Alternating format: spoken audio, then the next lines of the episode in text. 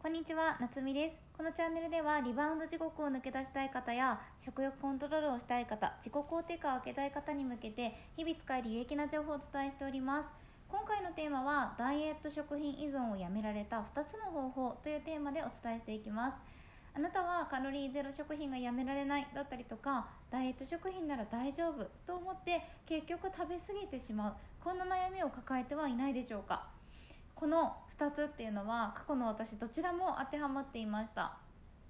糖質オフのパンやお菓子を何個も食べてしまったりとかそしてもう何を食べても一緒だと落ち込んでしまって普通のお菓子にも手を出す。こういったことを何度も繰り返してきたんですね。ですが今はカロリーゼロの食品やダイエット食品依存を完全に断つことだったりとかうまく付き合えられるようになって食べ物を楽しく食べることができるようになりました。こうなれたポイントを2つお伝えしていきたいと思います。まず1つ目はスモールステップの原理を使うということです。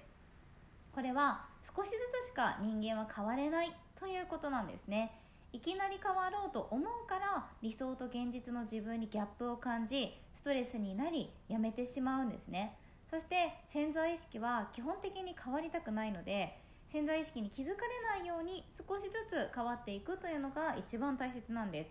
なのでいきなりダイエット食品をやめようと思うのではなくてまずは一口分減らしてみるとかフルーツに置き換えてみるなど少しずつ進んであげましょう。では2つ目の方法が心に意識を向けるということです。手を怪我したら手当てをしますよね。ですが心が傷ついたら手当てをするという方ってなかなかいませんよね。心は見えないからこそそれだけおろそかにしがちなんです。心が傷ついた時ほったらかしたりそのままにしないであげてほしいんです。心の状態っていうのは食欲にものすごく影響を与えてるんです。いつでもあなたの心を満たしたり痩せる行動を取れるのはあなただけなんですね。見えない部分だけれども心のケアをおろそかにしないことはダイエット食品依存を抜け出すための大切なポイントとなります。いかがでしたでしょうか？食べてはいけないものは何一つありません。ですが依存的に食べてしまうと罪悪感や自己否定にもつながってしまいやすいです。